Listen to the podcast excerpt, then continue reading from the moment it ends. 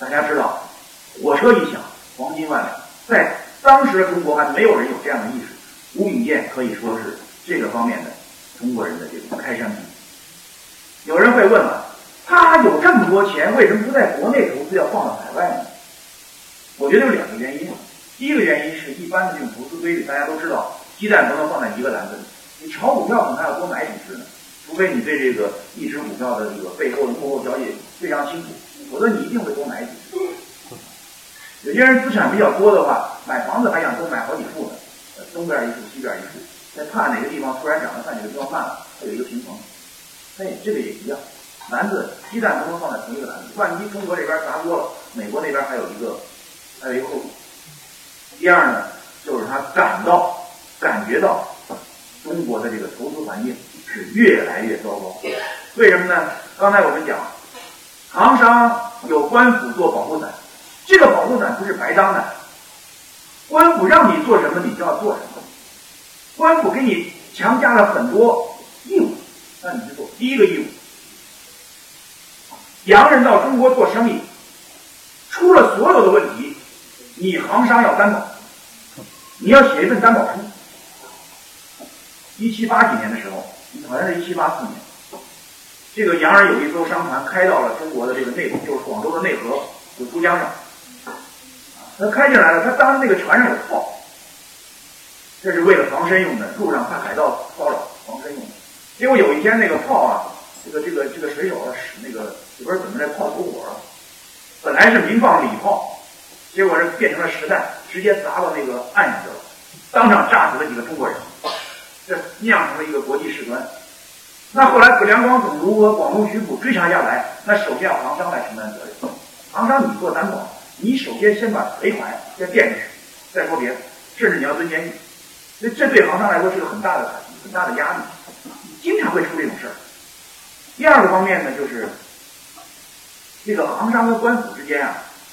这个官府经常让行商要捐钱，各种各样的捐纳的机会，捐纳的名额，那行商就不胜其扰，不胜其扰。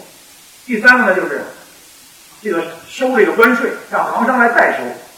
如果行商收不到关税或者收不齐，那行商要先垫。所以行商你别看他有几千万两银子，那这个这几千万两银子就是准备金，指不定什么时候它就是风险金，就垫着走。所以国内的贸易环境啊，由于受到当时官府的种种的打压，它是有问题的。这也是当时中国啊长期奉行的重农抑商政策的这样一个缩影。所以呢，那些年他开始陷入落寞，甚至最后走向了泄密。这是当时广州黄浦港的一个图像。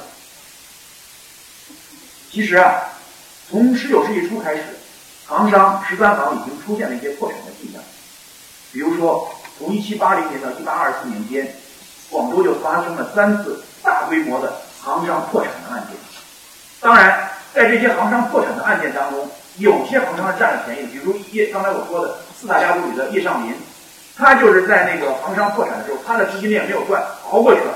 结果那一其他行商一破产，他少了一个竞争对手，他把那些破产行商给吃掉了，给吞并了，他马上强大起来了。但是呢，这些行商破产的行商。他案发的原因，能够破产的原因，几乎是相同的，就是所谓商欠。比如什么呢？洋人买我的东西，洋人钱没带够，那欠了我一笔钱。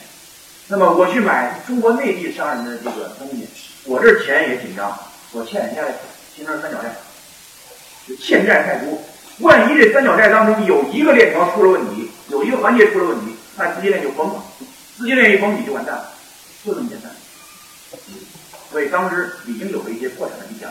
银行是因为家业比较大，所以说它相对比较保险。但是呢，颐和行遇到了一个进退两难的事情。这个吴炳健啊，看到这个官府在对自己表面上是保护，但是暗地里呢，也不是暗地里，实际上呢，有很多这种。欺负自己的这样一些情况，所以呢，在生日生意如日中天的时候啊，吴炳健就希望激流勇退。他几次打辞职报告，希望能够退休。我不干了，实在不行让我儿子来干，我就不不干这个这个总商了。我能不能辞掉这个老板的职务？我颐养天年。但是粤海关啊都拒绝了，能力强，能者多劳，你得多干。吴敏业说：“那干脆这样吧，我不仅不干了，我连我的家产，我拿出百分之七十到八十，我捐给朝廷行不行？我不干了，你别让我干了。实在不行，我银行关门了，我所有财产都捐出来，让我回家。不行。”粤海关的监督说：“你这个人啊，太没有责任心。你是你不是你一个人在战斗啊，你是为国家而战斗啊。你要有点良心啊。”粤海关的监督就批评他，其实粤海关监督心监督心里想：我是外行，你是内行，你要走了，我找谁当内行？只有叶兆民批准，其他人都都没有批准啊。所以他已经陷入一个进退两难的境地。不仅进退两难，而且啊，两头受气。从十八世纪中叶开始，这个英国人啊就开始向中国卖鸦片，量比较大，越来越大。为什么卖鸦片呢？是这个英国人发现啊，跟中国人做买卖很吃亏。当时中国的贸易格局，中英之间的贸易格局是，英国人很需要我们的茶叶和生丝，但是英国人运来的那些东西就是棉布，我们还稍微稀罕点。其他都不稀罕，我们都不缺，所以呢，英国人卖到中国的东西经常卖不动，什么钢琴谁谁弹，还有卖礼帽的。他说中国有四亿人口，我不说别的，四亿人口就两亿老爷们儿，两亿老爷们儿能有一亿人戴礼帽，那我就发大财了。别说一一千万也行啊，就是礼帽卖不出去，都都都放坏了，被老虎都啃了，都卖不出去。钢琴，中国有两亿，怎么有两亿女人吧？两亿女人有一千万是知书达理的女人吧？给我弹钢琴，有一百万人弹钢琴也行啊。钢琴搁在仓库里受潮了卖不掉，啊，运的东西不对，不对路。所以呢，英国人要平衡这种贸易上的这种这种逆差呀，要拿白银来来填。但是英国自己不产白银，英国的殖民地也不产白银，哪产白银呢？西班牙、葡萄牙的殖民殖民地产白银，哪儿呢？南美洲、拉丁美洲、墨西哥呀，什么巴西呀。智利呀，这些地方产白银，那他就要到那个西班牙那地方去买，买完之后再运过来，那么老远运运到中国来，拿白银来换这些茶叶生丝，很吃亏。有人刚才说棉布不是挺好吗？注意啊，四口通商变成一口之后啊，就广州，广州这地儿热的要命，你说谁弄棉布啊？天天穿着棉袄，你不怕捂被子？这棉布北方需要，你再从这个广州再再运到北京，又没有京广铁路，你怎么运啊？拿牛车运啊，再运到猴年马月，所以英国人很希望在浙江开一个口岸。后来他盯上定海了，就这个原因，希望离北方近一点，走京杭运河这样快。所以呢，英国人后来发现中国人别的不行，这个一吸毒又上瘾，要么咱们就弄点毒品，拿这个毒品来行这个正常贸易当中的这种逆差。中国人对毒品需求量非常大，所以就开始运鸦片。这鸦片本来中国原来就有，自己不产，自己就云南地区产一点点，基本不产。啊，这主要是中药，用来当镇定剂、当麻醉剂用。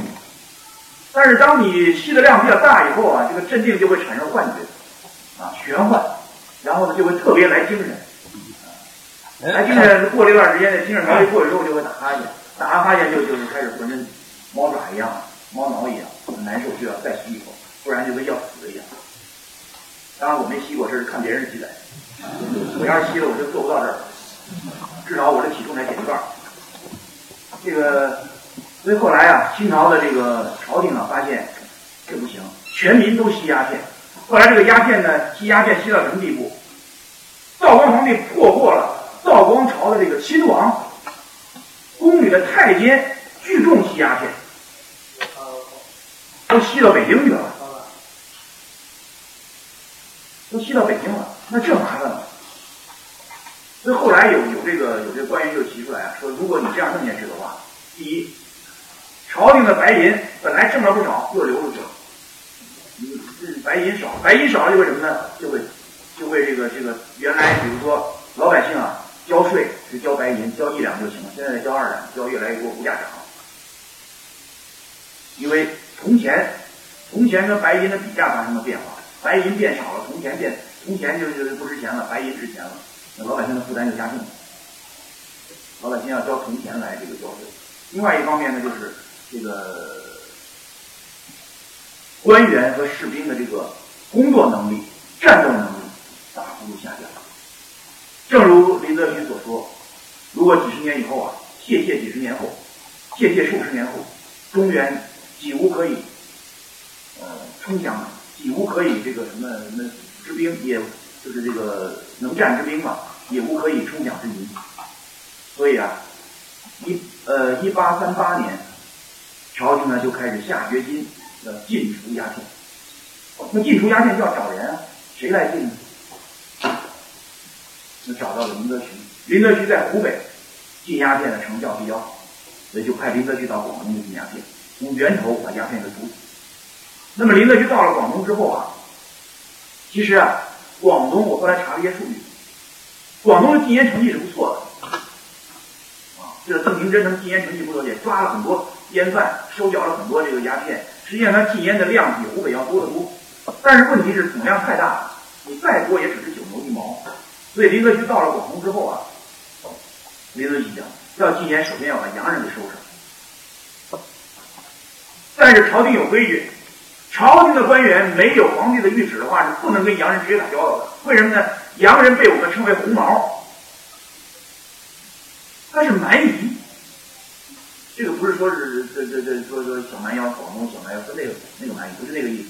洋人是蛮夷，我们堂堂中华怎么能跟蛮夷打交道呢？中华的官员，那就找一个中介，中介谁呢？行商。这行商就像白手套一样，握手的时候戴个手套来握手。啊，那么行商找谁来去握拳这个事儿呢？就找吴秉宪。吴秉宪是行商的头嘛，所以林则徐就把吴秉宪叫来。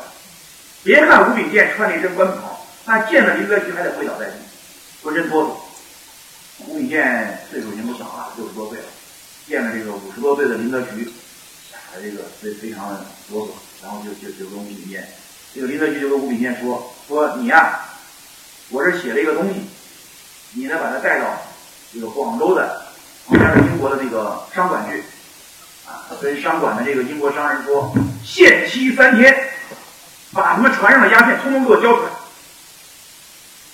如果不交，三天以后。我就不客气了。吴炳健拿到这个东西之后，吴炳健只好同意啊，没问题啊，我就照办就好了。吴秉宪就琢磨，这怎么办呀？我能开这个口吗？因为这些英国商人跟我都是非常好的朋友，贸易伙伴，经常在一块做生意。你林则徐钦差大臣，你来一趟弄完你就走了。但是林则徐我都对不起，林则徐的命令我还得执行，好吧？那我就带着东西到商馆去，到商馆一宣读，商馆的那些商人啊。像鸦片贩子，比如坚壁，啊，比如说这个这个这个马继臣、查顿这些商人一听，哎呀，钦差大人来的多，不就弄点钱吗？谁信呢？拉倒吧，不理他。三天以后，几乎没有人把这个大烟交出来。美国人比较比较老实，交了一点英国人更不交。所以中美关系还不错，中英关系比较紧张。美国当时比较弱，这个这不不交吗？然后林则徐又把吴秉宪叫来，把吴炳宪给臭骂了一顿，然后说：“你这个办事不力，干什么吃的？你既然干不好，就别干了，把吴炳宪关起来。”这老头六十多岁，关监狱里去了。后来呢，过了几天，这个林则徐可能琢磨着，老头也没什么责任，他不就是个传话的吗？他也指挥不动，那怎么办啊？嗯，那后来又。这个武家呀，又花了很多钱去赎，结果把这个吴炳宪给除出来。但是吴炳宪经过这一番挫折呀，是颜面扫地。洋人不听他的，说什么都不听。这个林则徐又又收拾他，这夹在中间非常难受，两头受气。我呢，因为在家做这个图片做的比较急，没有找到边地的图，我随便拿了一张，就后来香港的第一任总督胡锦查，这个也是跟他们一起，后来指挥鸦片战争的这个英国指挥官，夹在中间。很难受。后来呢，林则徐说：“既然你不行，那我就来硬的了。你不交，派兵包围商馆，断断水断粮。当时还没有电，断水断粮，断蔬菜，把你们饿死。我就围了一天，这这帮商人就急了，急了就去找一个商馆里的头，谁呢？呃，英国驻华商务监督一律，让他出面，这事儿怎么办？后来一律琢磨了一招，一律就就就就琢磨一招，说这样，你们呀，现在这个这个县官不如县管，他现在包围你们，包围咱们，咱没饭吃了，咱出不去怎么办啊？咱们得先出去，所以啊，把你们手里的鸦片按照他说的都交了，交了以后呢，这样，我呢，你交，你说你白交不行，我以英国政府的名义收购。但实际上，义律并没有拿到英国政府的授权，他只是这么一口头承诺。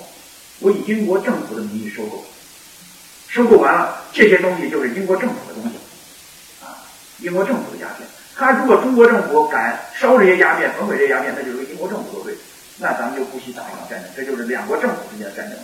所以义律很狡猾，义律这一个人把英国政府给指挥了，这就是鸦片和鸦片的那个那个那个枪。好，这个鸦片交了，虎门销烟，大家都知道，我就不再讲了。这个虎门销烟之后，这个这些商人每人签了一份拒绝给英国商人，保证今后不再夹带鸦片来中国做做买卖。好，中英贸易重新恢复。恢复以后呢，这个义律就违约了啊！义律就义律自己没违约，义律派这个滇地、马地臣这几个鸦片贩子带着自己的亲笔信。回到了英国，游说英国政府，游说英国国会，说这这这这些鸦片实际上都是英国政府的鸦片，因为中印度公司代表英国政府跟中国做买卖的啊，东印度公司的鸦片烧了，就是把这个销毁了，就是相当于把这个英国政府的鸦片给销毁了，这是中国政府对英国政府的挑衅，政府之间的挑衅，英国政府能咽得下这口气吗？所以最后经过国会辩论，以微弱优势，英国政英国国会通过了。对华动武这样一个议案，开始新中国。好，鸦片战争就爆发了。一八四零年六月，鸦片战争爆发。爆发一开始跟广州没什么关系，就是广州市的这个这个被广州的这个黄浦港啊，被英国军队封锁了几天。然后英国政政府军队一看占不到便宜，就北上，打到了定海，打到了天津。后来到一八四一年的时候，这个打不是打到天津了吗？这个清朝政府就派直隶总督琦善劝英国人说：“咱们回广东商量，咱别在北京商量。北京这边皇上不高兴，回广东商量。在广东开始商量，结果商量来商量去，中间又发生了一些摩擦，包括这个关天培在虎门炮台阵亡，发生一些摩擦。最后这个摩擦越闹越大，商量不成，英国军队就登陆了，占领了虎门炮台之后，然后一直打到广州城下。”占领了广州城外的制高点四方炮台，把炮台的炮瞄准了广东城，广州城是危在旦夕啊！这个时候，广州城现在守军这个这个大将是谁呢？钦差大臣义山，他是一个宗室啊，皇族。他呢，这个说实话，这个胆小鬼，他呢就派这个广州的知府余宝文出来去跟英国人谈谈，谈来谈去啊，最后英国人说这样吧。我们也不打了，但是呢，我们不能白走，你得给我们交点钱，交多少钱呢？六百万两银子，六百万元，不是六百万两，六百万元银元。这笔钱是什么钱呢？军费，还有这个，我们这不是损失这么多鸦片吗？你得给我们赔这个鸦片的钱，那是我们英国政府的。好，六百万元，这钱算什么？算赎城费。你把这个钱交了，我们就离开四方炮台，我们就撤。我就不打广州城了，否则广州城必须被死。这个清朝政府当时官府啊，一下子拿出这么多钱也比较困难。第二呢，这个事儿万一要让道光皇帝知道了，这这个是要担责任的。所以呢，这钱这钱怎么来筹？于宝存后来想了个损招，让这些行商来摊。他们不是家里有两千万两银子吗？让他们来出钱。所以每个行商都都派了任务，让他们来捐款。这个银行这个吴炳建看的最多，一百一十万，实际上你们家最有钱的，一百一十万两，最后凑了六百万银元，大概折合四五百两，四五百万两银子运出去了。人家那人家这个英国人啊，拉着车一车一车的现银拉走了，运船上走，然后路上还抢劫了一番，把广州城外抢劫了一番。这为什么有三元里抗英，也跟这有关系。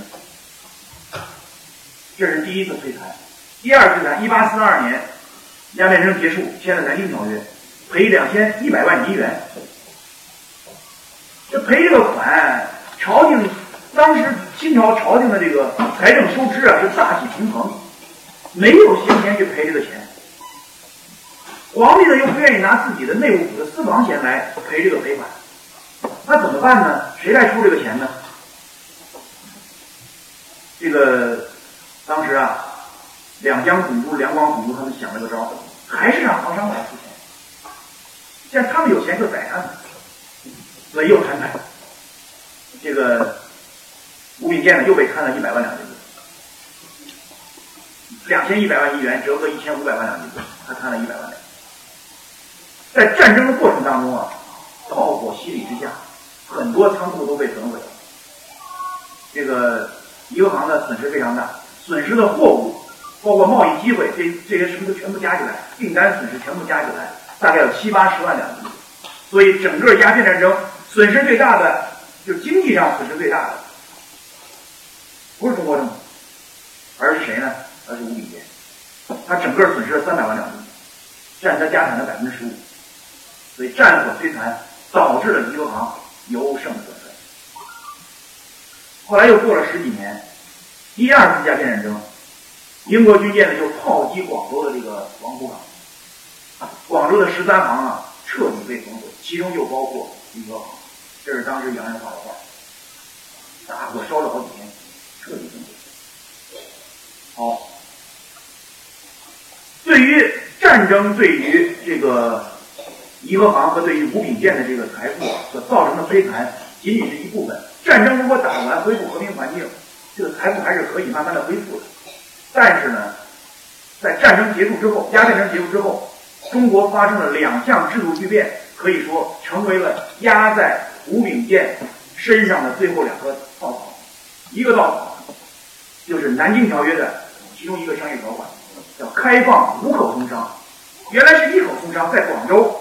那么广州的商人在贸易上居于绝对的垄断地位，浙江、江苏、安徽、什么福建、江西的这些茶商也好，盐商、茶商也好，这个生丝的商人也好，都要千里迢迢运东西运到广州来，交给广州的行商来卖。这个时候开放了五个口岸，有福州、厦门、宁波、上海，它可以就近了，它不用到广州来了，所以广州的贸易地位一下子就衰落。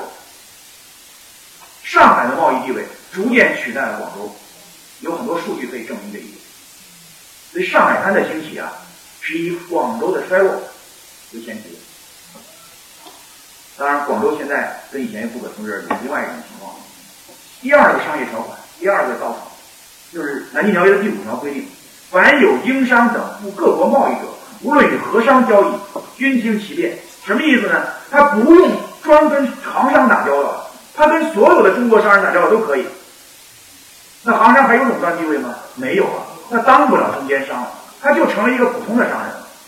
你没有这个垄断地位了，那你这个超额的利润，你这个垄断的利润还从哪来啊？你只能跟别人一样享有同样的利润，你的利利润的点一下子就下来。所以啊，可以说，在当时，行商之所以能够繁荣一时，十三行能够繁荣一时，特别是吴秉建能够成为世界首富。实际上是当时特殊的行商制度，这个行商制度是在当时专制主义制度之下的一个特殊的产物，还有十八世纪后期到十九世纪上半叶那种特殊的贸易格局所造就的特殊时代，造就出来了一个貌似世界首富的特殊怪胎。所以说，吴秉建是一个怪胎，他很脆弱，他很有钱，但他很脆弱。但是呢，当经济环境、当制度环境发生巨变之后，它的竞争者增加了，增多了，它不再具有垄断地位了。那么，银行这样的商业组织，因为长期垄断，这时候不再垄断了，它就会表现出强烈的不适应性，最后呢，淘汰出去。它是一种落后的业态，淘汰出去。所以啊，从吴炳建这个故事，我们也可以得出一个很重要的结论，就是一个成熟的现代企业，应该必须具有适应市场变化的资源。和能力，而不是只依赖于行业垄断和政府保护，比如中国移动。我很愤怒中国移动，虽然我也是中国移动的用户，这个他这个流量费比那个香港高了多得多。只是举一个例子啊，在座的如果有中国移动员工或者领导的话，我这只是举个例子，抛砖引玉，不要下面这个在微信上攻击我。只是举个例子，我希望这个费用能够听李克强总理的话降下来。吴秉鉴呢很郁闷，赔了这么多钱，企业又被炸了个一塌糊涂，非常糟糕。本来他想安全的退隐退休，然后回家颐养天年，结果粤海关监督不让他退，就让他为国家操劳。什么鞠躬尽瘁，死而后已，真死而后已。一八四三年，也就是南京条约签署的第二年，他在郁闷、彷徨、这种不安当中因病去世。虽然活了七十多岁，但是呢，七十四岁，但是呢，他去世的那一天啊，心情非常低落。对于一个老人来说，不能安然的去世，不能在安详当中这个很平稳的离去，而是在这种郁闷不安当中离去，我觉得也是对这种老人。对这个老人的不尊重，也是对这个老人这一辈子业绩的一种不尊重。但是不管怎么样，吴秉健走了，吴秉健给我们留下了很多财富启示。吴秉健呢，也给我们留下了很多致富经。这些致富经也值得我们今天去学习一个借鉴。他留下的这些教训，也值得我们去很好的反思和总结。所以说啊，不管怎么样，吴炳坚的事业首富的经历虽然已经成为历史，但他给我们留下了大量的这种。精神财富，而且历史遗迹，这些精神财富和历史遗迹将成为我们今天所有希望从商、所有希望通过商业发财致富、能够建立一番功勋的这样一些有识之士投资兴业的财富指南。今天我的讲座就到此结束，留下联系方式。如果大家有什么问题、有什么疑问，也欢迎大家这个通过这些联系方式向我咨询和探讨。谢谢大家。